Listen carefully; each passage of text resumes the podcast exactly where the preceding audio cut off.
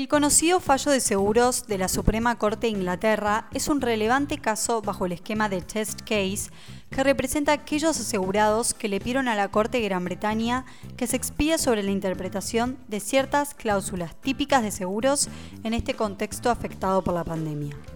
Pero ¿en qué consiste este fallo? ¿Qué implica que tenga un esquema de test case? ¿Cuál será el impacto a nivel global? ¿Es oponible a las empresas que forman parte del Framework Agreement? Cualquier otro, que aunque no haya sido parte del juicio, que lleve, no quiera pagar el, seguro, haciendo una interpretación distinta a la que hizo la Corte Suprema de una cláusula muy parecida, bueno, va a terminar en las Cortes y las Cortes van a aplicar este precedente que es vinculante.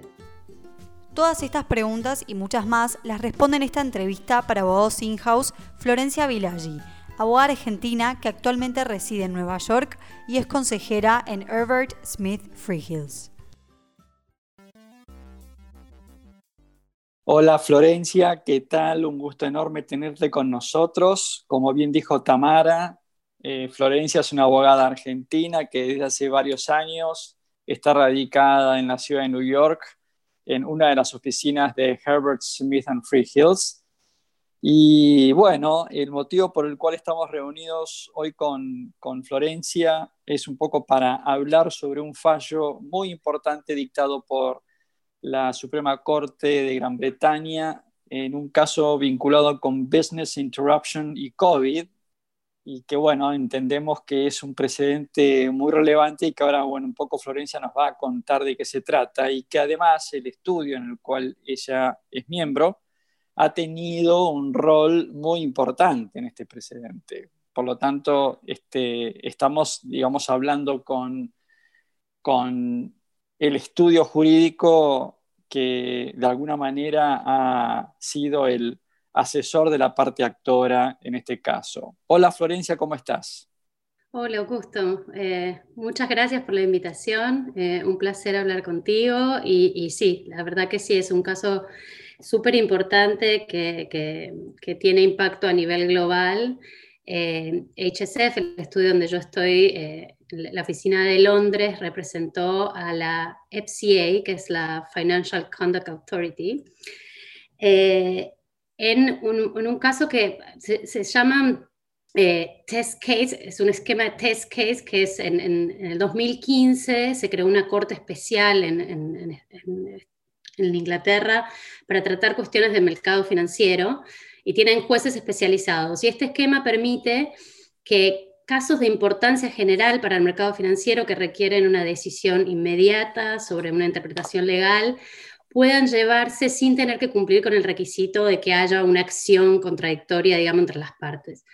Es así que llega la, Financial Conduct Authority, que es el regulador del sistema de seguros, representando a todos los asegurados eh, bajo este esquema para pedirle a la Corte que se expida sobre la interpretación de ciertas cláusulas típicas de, contratos de seguro en el contexto de los daños sufridos por la interrupción de negocios como, consecuencia del COVID. Este, este, el caso finalmente llega a la Corte Suprema eh, por un procedimiento de leapfrog, que es como vendría a ser un, como un persaltum en, en Argentina, eh, y bueno, fue resuelto hace, hace muy poquito, hace unos días. Eh, la Corte Suprema de, de, Inglaterra, para que tengan una idea, es, es, bastante nueva, no es como la Corte Suprema nuestra de Estados Unidos, que es, eh, fue creada en 2009, tiene 12 jueces y se dividen para resolver los casos, 5 jueces por casos. Este caso fue súper importante, fue resuelto por el presidente de la Corte y el vicepresidente.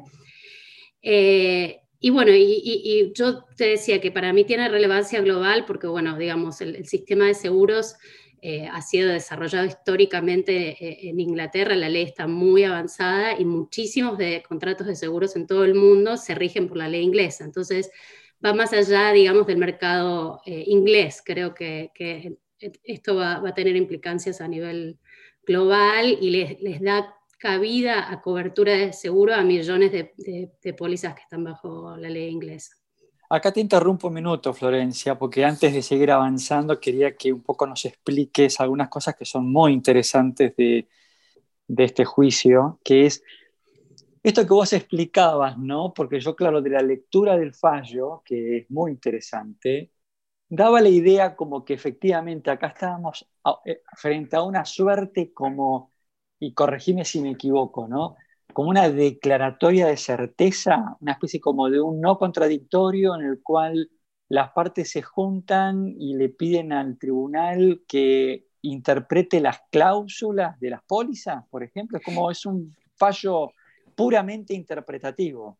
Exacto, exacto. Y es por lo que te comentaba de este, de este esquema que se llama test case, que lo que permite es que, que, no haya un caso contradictorio, sino que simplemente necesitan guidance, o sea, que, que, la Corte se expida sobre cuál es la ley de Inglaterra sobre cierto aspecto del mercado financiero. Eh, como, como, Inglaterra es, es eh, un sistema del common law, básicamente las cortes son las que dicen qué es la ley. No es, no es solo una tarea interpretativa, sino que es como bueno, lo que diga la Corte, eso es la ley, digamos. Y, en este caso había muchas incertezas, o sea, se iban a generar millones de juicios entre los asegurados y las, compañías de seguro, basados en, cláusulas bastante estándar. Entonces, para evitar esos millones de procedimientos paralelos, se le pide eh, a la Corte que se expida sobre la interpretación general de estas cláusulas modelo y eso, eh, esta corte financiera se expidió sobre esto eh, y luego llegó por apelación, por vía de apelación, eh, en un procedimiento abreviado, o sea que se, saltaron la, Corte de Apelaciones, llegó directo a la Corte Suprema.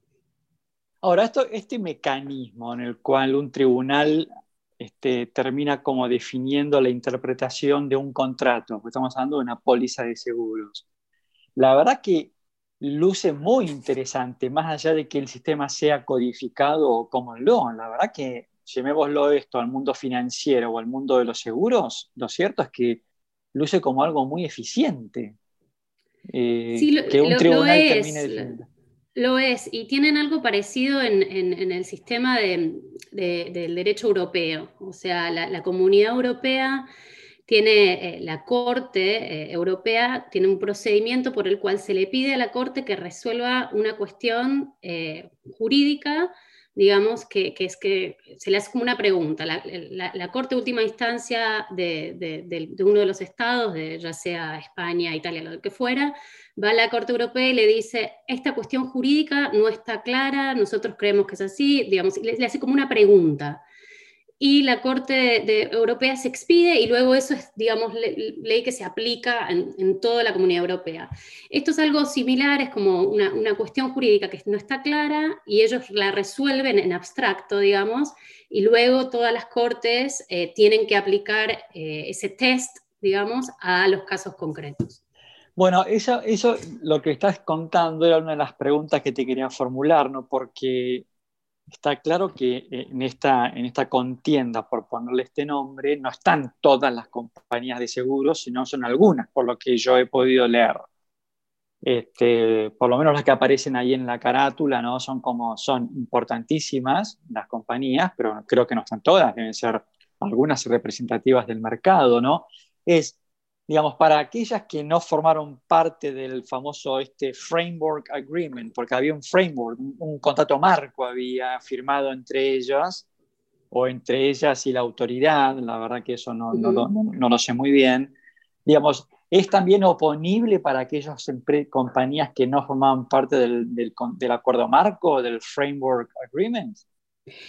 Eh, no sé si oponible sería la palabra, lo que tiene es eh, que es, precedente vinculante. Entonces, cualquier otro, que aunque no haya sido parte del juicio, que lleve, no quiera pagar el, seguro, haciendo una interpretación distinta a la que hizo la Corte Suprema de una cláusula muy parecida, bueno, va a terminar en las Cortes y las Cortes van a aplicar este precedente que es vinculante, digamos, y van a seguir la interpretación de la Corte Suprema, con lo cual no les va a quedar otra, digamos, a las compañías aseguradoras que eh, pagar la cobertura en, virtud de esta, de esta interpretación. Muy bueno. Y, te pregunto, ¿no? Este, por ejemplo, la autoridad regulatoria, ¿no? que en este caso es el Financial Conduct Authority, que me imagino es una suerte como de superintendencia de seguros como la que hay en Argentina, ¿puede ella de manera, digamos, unilateral eh, solicitar un test case o necesita sí o sí de, una contraparte, digamos, ¿no? en este caso de las compañías de seguros. No, no, no, no es necesario. O sea, obviamente es en interés de las compañías de seguro participar para, exponer su posición, digamos. Claro, Pero lo, importante para el test Kate es que haya una cuestión de, importancia general para el mercado financiero que requiera una decisión inmediata eh, sobre cierta interpretación legal. Eh, eso es lo único que hace falta. Entonces, si una parte, cualquiera, puede ser eh, el regulador o puede ser cualquier parte, cumple con estos requisitos, puede presentar el test case y, bueno, después obviamente es probable que hayan otras partes interesadas que quieran participar eh, exponiendo su posición, pero, pero no hace falta que haya una acción contradictoria. Bien, y esto del, del Framework Agreement, ¿Qué, qué, significa? ¿Tenés idea cuál es el motivo por el cual se firmó un acuerdo marco? ¿Cuál es el objetivo de ese acuerdo marco? No, la verdad, te estoy completamente sincera, yo no me dedico a seguros. Em, sí, claramente conozco este, caso por la importancia que tiene y porque lo llevó eh, la oficina de mi estudio en, Londres. Entonces no estoy eh, interiorizada de los pormenores, viste, de, todas las cuestiones, em, así como de la historia procesal, ni, de los detalles. Lo que sí eh, hemos comentado muchísimo en, la oficina y se está comentando muchísimo. Eh, es lo que se resolvió, digamos, y la importancia que esto tiene para, para, para, todas las disputas comerciales, digamos. Perfecto. Y es decir, vos nos explicas muy bien que desde el punto de vista del derecho británico, para los tribunales, este veredicto, por así decir, este fallo de la, de, la Corte Suprema es vinculante para ellos y, y, esto ya es un criterio interpretativo firme que los tribunales van a aplicar, ¿no? Entonces ahora, frente a esto, la pregunta que sigue, y dada la influencia que tiene, ¿no es cierto?, Gran Bretaña respecto de lo que es el mercado de seguros, porque la verdad que es este, la jurisdicción líder en este sentido, es cuál es tu mirada o tu opinión del impacto que esto va a tener a nivel global de este precedente.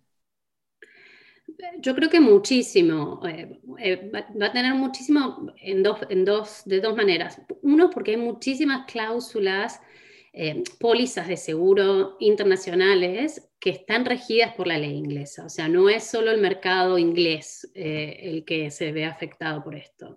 entonces, esas pólizas de seguro, sea cual sea el fuero que, que, que usen para resolverlo, sean juzgados de, cualquier jurisdicción o arbitraje, eh, si aplican la ley inglesa, eh, este precedente es, de la Corte Suprema es vinculante.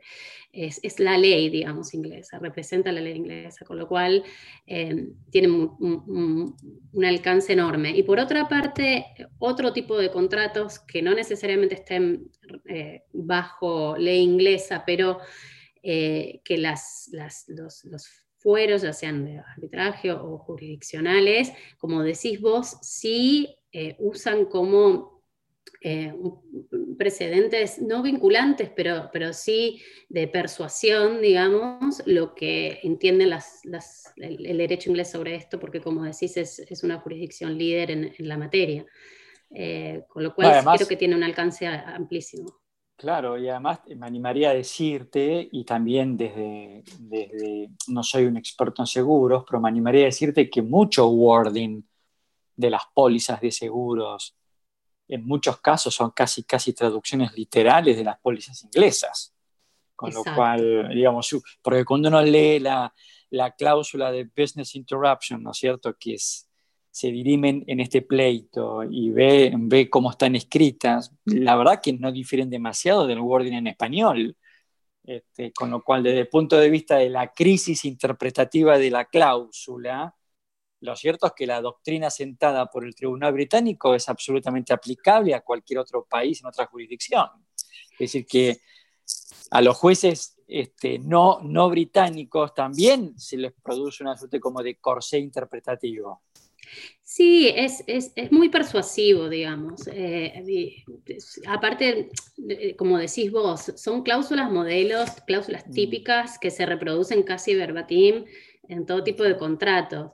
Eh, obviamente que pueden haber alteraciones, pero eh, son, son, son, la minoría, con lo cual, eh, digamos, si una corte se quiere apartar de este criterio, creo que tendría que dar muy buenas razones por las cuales elige no hacerlos o, diferenciarse de alguna manera.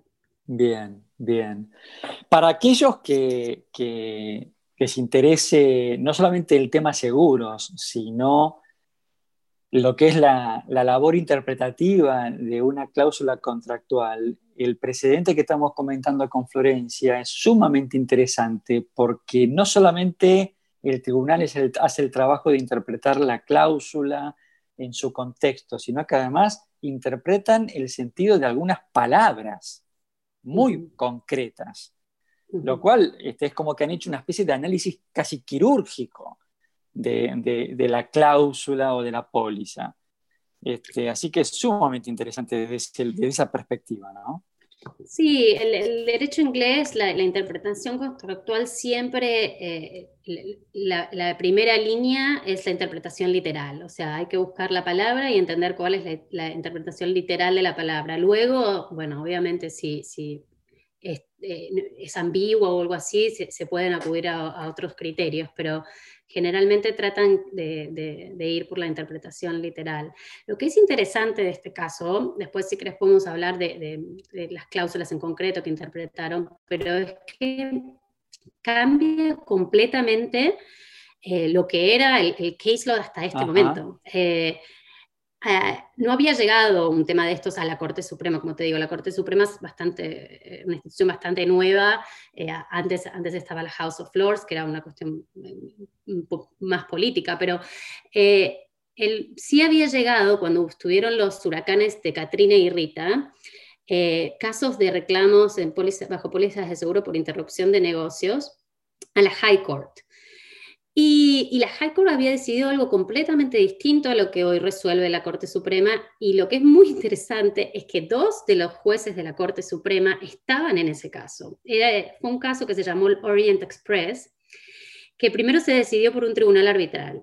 Y uno de los que hoy es juez en la Corte Suprema, que, estuvo en, resolvieron este caso, como te digo, la Corte Suprema se, eh, no necesariamente resuelven los 12 eh, jueces todos los casos, sino que se dividen en cinco uno de los cinco que estaba en este panel era el árbitro en ese caso. Eh, mm. y, otro de los jueces que resolvió fue por apelación a la High Court, a la apelación de este tribunal arbitral, y resolvió um, el caso otro de los jueces que también está sentado en este panel de la Corte Suprema. Y ambos, en ese contexto, habían resuelto que eh, eh, se trataba de un hotel en New Orleans que había sufrido daños terribles por los huracanes y lo que se argumentaban era que la interrupción del negocio se hubiera dado igual si no hubiese sufrido el hotel los daños físicos, porque obviamente toda la zona había quedado devastada por el huracán. Y el riesgo asegurado no era el huracán, sino que era el, el, hotel. Eh, y en ese, en ese eh, caso, estos dos jueces en ese momento que estaban, no estaban en la Corte Suprema resolvieron que no había cobertura, o sea, le dieron razón a, la empresa de seguros y dijeron que sí, que, o sea, sí había obviamente cobertura para el daño físico del hotel, pero no para la interrupción del negocio. Eh, y en este, en este fallo la Corte Suprema lo dice clarísimo con todas las letras que eh, Orient Express es bad law, que la decisión fue incorrecta eh, y es muy interesante ver eso porque son ellos mismos diciendo lo que nosotros hicimos hace unos años estaba todo mal eh, y cambiaron completamente el criterio. Mira qué interesante, qué, qué buen punto, Florencia. Y, y, y, esto entonces creo que lo que va a generar de acá en adelante, a ver si coincidís conmigo, es que la industria va a tener que hacer una especie como de red una revisión completa de sus actuales pólizas, ¿no? Van a tener que volver a redactar, me parece que con un poquito más de, cuidado todo lo que tiene con business interruption. ¿Qué opinas vos? Sí, seguramente lo hagan. Eh, la verdad es que eh, este tipo de eventos como una pandemia o, un huracán no, no, no, son tan comunes, pero este, a la vista de las circunstancias creo que, sí, que, seguramente va a haber una, revisión de todas las cláusulas contractuales. Y, lo, que trae son muy buenas noticias para los asegurados, que, sí se, creo que antes con el Oriental Express, eh, ellos seguramente tenían las de perder en pedir un eh, una indemnización por la interrupción del negocio y ahora este, se ven en una situación muy, muy, muy ah, ventajosa. Sí, sí. Bueno, vos sabés que bajo la, la, escuela del Law and Economics, esto de que esto es una muy buena noticia para los asegurados, te lo tomo con pinzas, porque vos sabés que todo esto alguien lo paga, ¿no? Es decir. Bueno, sí, obviamente, van a subir, van a subir. Exactamente. es, cierto, es a corto plazo una buena, una buena noticia. Después, por otro lado, vuelve. exactamente. En el mediano plazo, la, la industria va, va, a aumentar las, las primas, ninguna duda. Este, porque la, percepción de riesgo está incrementándose. Pero bueno, Florencia, este, tanto vos como yo no somos expertos en seguros, pero sí nos parecía muy interesante tener este como pantallazo sobre este veredicto que creo que muy, poco, muy, poco, muy poca gente lo conoce, por lo menos aquellos que no estamos en la industria. Seguro que en la industria de seguros ya todo el mundo debe estar al tanto de este precedente pero la verdad que, bueno, por lo menos para, nuestra audiencia, eh, bien vale la pena tener este, este pequeño encuentro contigo para que nos cuentes de primera mano, ya que ustedes han sido los abogados de la Financial Conduct Authority, lo cual no es poca cosa. Así que han sido, por así decirlo, abogados de, del, vencedor. ¿Puede ser? Sí, sí, la verdad que la Corte eh, eh, le dio la razón en prácticamente todo a la, FCA, así que sí, sí, hay, obviamente que, estamos todos muy contentos con, el resultado. Así que es un galardón muy fuerte, muy bueno para ustedes como estudio jurídico, así que los felicito. Este, muchísimas gracias. Y aprovecho esta oportunidad entonces para proponerte y que vos lo extiendas dentro del estudio, a ver si les interesaría eh, armar un, seminario sobre este tema ¿no? con, players, ¿no? invitando a empresas de seguros, a, estudios jurídicos y un poco, la verdad que me parece que el tema lo justifica. ¿eh? No sé qué opinas vos. Sí, sí, totalmente, totalmente. Este, yo si querés te puedo en, cinco minutos comentar de las, tres interpretaciones más, más, importantes que creo que hizo la Corte eh, y después obviamente podemos hacer algo eh, mucho más detallado o, targeted con, los, protagonistas. Espectacular. Contanos, contanos, contanos, dale, a ver, contanos. Mira, la, primera cláusula que, es muy importante es obviamente la cláusula de enfermedades, que son estas cláusulas tipos que prevén cobertura para caso de pérdidas por interrupción de negocio causada por una enfermedad notificada. Dentro del ciento, siempre hay un, rango de distancia del negocio asegurado. Eh, el, típico es 25 millas que, que usan los ingleses. Los aseguradores lo que decían era que para que se dispare esa cobertura era necesario probar que los daños se habían producido, o sea, esa interrupción de negocio se había producido por ese específico caso que estaba dentro de esos 25 millas. Con lo cual era casi imposible, porque vos no podías probar que porque una persona tenía COVID en 10 millas, eso fue lo que causó que se te cierre la fábrica, digamos. O sea, eh, y, ellos hablaban que, el test que se tenía que aplicar para la causalidad era un test que se llaman BAT4, que quiere decir, si no hubiese sido por esto, no se hubiese generado el daño. O sea, si no hubiese sido por esta persona a 10 millas que tiene COVID, yo no hubiese sufrido el, que se cierre mi fábrica. Eso obviamente limitaba extraordinariamente la posibilidad de obtener una cobertura. Eh, lo que la Corte Suprema terminó diciendo es que sí es verdad que era requisito que haya un, caso dentro de ese rango, pero que el test de, causalidad era distinto. Lo que se necesitaba no era un bad for, sino que existe una causa próxima. Y si había múltiples causas próximas, bastaba con que una de ellas sea que exista una persona con COVID dentro de los 10 kilómetros, siempre y cuando las otras causas no estén expresamente excluidas de la cobertura. O sea, si la póliza no te decía, si en el caso de existir una pandemia, esto está excluido, que digamos ninguna póliza lo, decía como una exclusión expresa, se entendía que las múltiples causas eran suficientes con que exista una que cumpla con el requisito de la persona con la enfermedad dentro del rango de distancia de la, del, negocio asegurado. Esto obviamente eh, da lugar a muchísimos reclamos que si no hubiesen estado excluidos. El, segundo punto muy, muy importante es que interpretó las cláusulas de intervención de la autoridad. Eh, estas cláusulas obviamente decían, en el caso de que exista eh, imposibilidad de acceso o uso a las instalaciones aseguradas por una autoridad, eh, la, póliza iba a cubrir esos, esos daños. Los aseguradores requerían que la interpretación sea que, exista una ley o un cierre total de la actividad.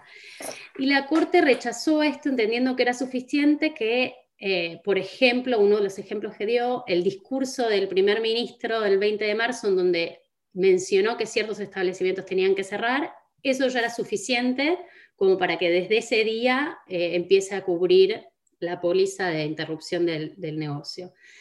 Eh, y tampoco era necesario que haya un paro total de la actividad, sino que con cualquier tipo de interferencia o interrupción, eh, disrupción era suficiente para gatillar esta, esta cobertura. Y la, tercera, que a mí me pareció muy importante, eran las cláusulas de tendencia, que no, no eran cláusulas en cuanto al, al, el riesgo asegurado, sino que forman parte de las previsiones sobre la cuantificación de la indemnización. Eh, y la idea de estas cláusulas es que eh, asegurar que la indemnización refleje los daños causados por el riesgo asegurado y no que sea reducida o inflada por otros factores externos. Em, los aseguradores querían usar estas cláusulas eh, para restringir la, indemnización eh, y, la, Corte dijo, bueno, esto es darle vuelta al mismo argumento de la causalidad, o sea, eh, querés llegar al mismo resultado, pero por otro lado, digamos. Claro, claro. Eh, y, lo que terminó diciendo es, por ejemplo, hay unas cláusulas que se llaman pre-trigger, que es, bueno, si tu empresa empieza a perder dinero, ¿no es cierto? antes de que se gatille la cláusula, yo lo que te voy a, recomponer es sobre lo que venía ganando durante esa última etapa en la cual estaba perdiendo dinero, digamos. Eh, el ejemplo que da la Corte es un pub que durante la semana previa al 20 de marzo, que el primer ministro da el discurso en el cual se, cierran muchas actividades, facturó el 30% de lo que habitualmente facturaba porque la gente ya percibía un riesgo asociado a la pandemia, ya no iba a los pubs y todo esto. Entonces, eh, lo que la Corte dice es, la indemnización no va a estar basada en ese 30% que facturó el PAB esa semana, digamos. No podés usar tus cláusulas de tendencia o tus cláusulas de pre-trigger para limitar así eh, la, indemnización, mm, sino que eh, esto está relacionado al, riesgo asegurado. Así que bueno, eso obviamente también este, eh, amplía muchísimo. Las, las, primeras interpretaciones ampliaban la cobertura y esta eh, les permite acceder a una indemnización eh, mucho más amplia, digamos. bueno, Florencia. Son las tres, las tres cosas más, eh, relevantes del caso. Me dijiste que no eras una experta en seguros, pero estás muy cerca de ser una experta en seguros. Yo me, ah, no, Yo, me, yo me inhibí en no preguntarte muchas cosas así, porque dije, no, pero, pero bueno, muy bien, Florencia. Sí, yo, yo hago arbitraje internacional, pero la verdad que, que eh, no hay que ser un experto, digamos, leyendo el, la decisión, el fallo es súper interesante. Eh, y bueno, estas son las, tres cosas que a mí me parecieron más relevantes, digamos. Seguramente un experto en seguros te podrá, te podrá sacar otras cuestiones que, a mí se me han pasado. Coincido, coincido con vos porque sí, efectivamente lo que decís es correcto, porque sí, eh, eh, he leído esas, esas, esas conclusiones y esas cláusulas como bien vos lo mencionás. Sí, correcto, correcto. Así que bueno, este, Florencia, la verdad que eh, un gusto enorme haber compartido con vos este podcast y que nos has ilustrado también sobre este caso. Y bueno, nos queda el desafío de armar algo juntos para, para, la comunidad de abogados de la industria de seguros de Argentina y de América Latina, porque seguramente este, este precedente va a traer cola sin ninguna duda. Sin ninguna duda. Muchísimas gracias, eh, Augusto, por, convocarme. Eh, un placer total hablar contigo y, estoy a tu disposición para, coordinar futuros, encuentros. Muy bien. Hemos conversado con Florencia Villaggi, miembro del estudio Herbert Smith and Freehills con oficinas en New York. Los esperamos en el próximo podcast de ciclos de actualización de la revista Abogados In-House.